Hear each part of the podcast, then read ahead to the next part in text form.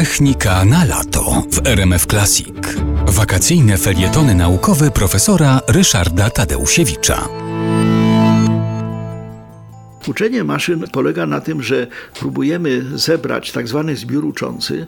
Zbiór uczący to jest zbiór przykładów, które są dobrze rozwiązane i przedstawiając tym maszynom, które podlegają uczeniu, to mogą być sieci neuronowe, ale w tej chwili mówi się także o uczących się drzewach decyzyjnych, o metodach uczenia maszynowego w zakresie metod językowych.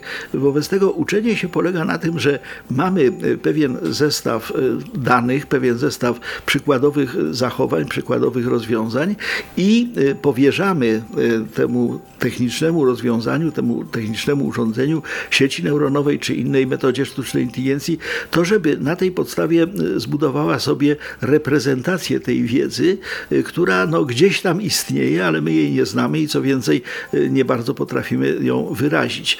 I wobec tego przebieg uczenia polega na tym, że się wielokrotnie pokazuje pewne przykłady, żąda się od tego urządzenia sztucznej inteligencji, żeby próbowało odpowiedzieć, jakie jest właściwe rozwiązanie tego problemu.